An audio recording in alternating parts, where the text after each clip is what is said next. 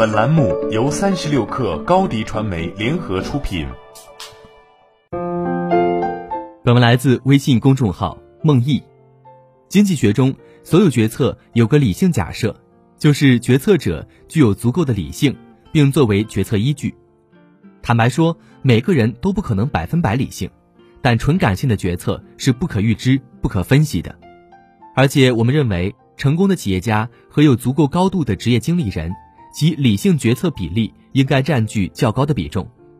那么，作为理性决策，其实关键点非常简单：投入成本、预期回报。关键点一是谁承担成本，谁负责决策。为什么员工要听老板的？因为老板承担最大的成本，但老板无法事无巨细，就会把部分成本的控制权下发给不同级别的管理者。所以，你提出一个方案，对管理层来说。第一要考虑的就是成本，这个成本不仅仅是你的市场预算、研发成本，还包括时间成本、替代的机会成本、企业的管理成本和其他风险成本，特别是风险成本。对从业者来说，你做了一个危险的决策，通常最大的风险就是失去工作，找个其他公司就完了；但对于老板来说，他的风险可能就是失去企业，甚至失去自由。双方的成本感知是完全不同的。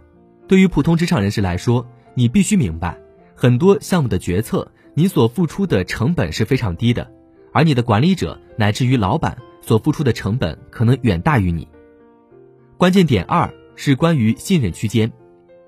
一些优秀的企业会允许员工试错，会给予一定的试错空间，但这个空间是多少，不同的企业会有不同的判断，而不同的岗位、不同职位的员工以及不同的表现。不同在岗时间的员工，在上级和老板的心目中也有不同的信任区间。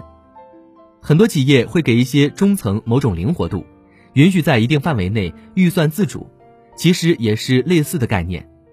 很多时候，你需要知道，在公司领导眼里，你的信任区间有多大，在信任区间之内，你确实是可以有自主决策权的。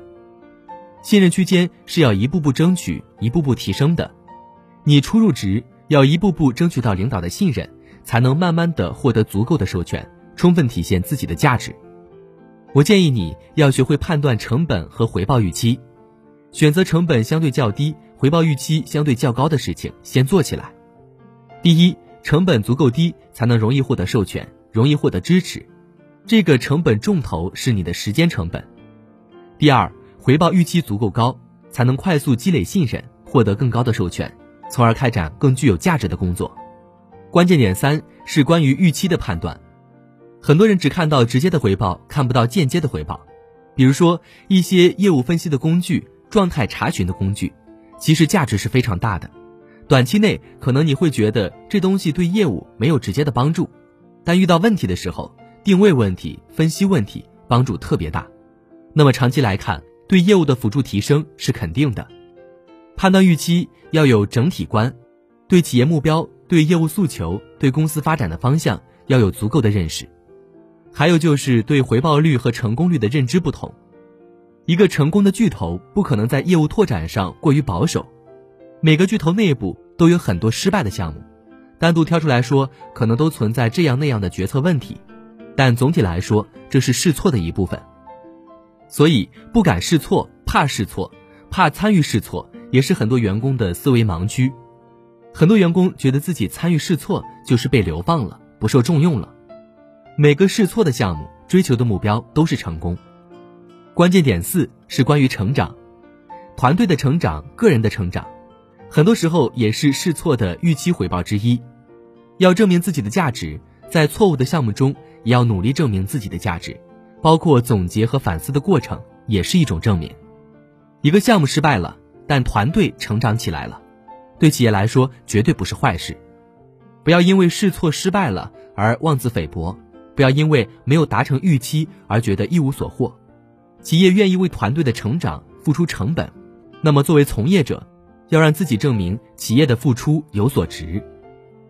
好了，本期节目就是这样，下期节目我们不见不散。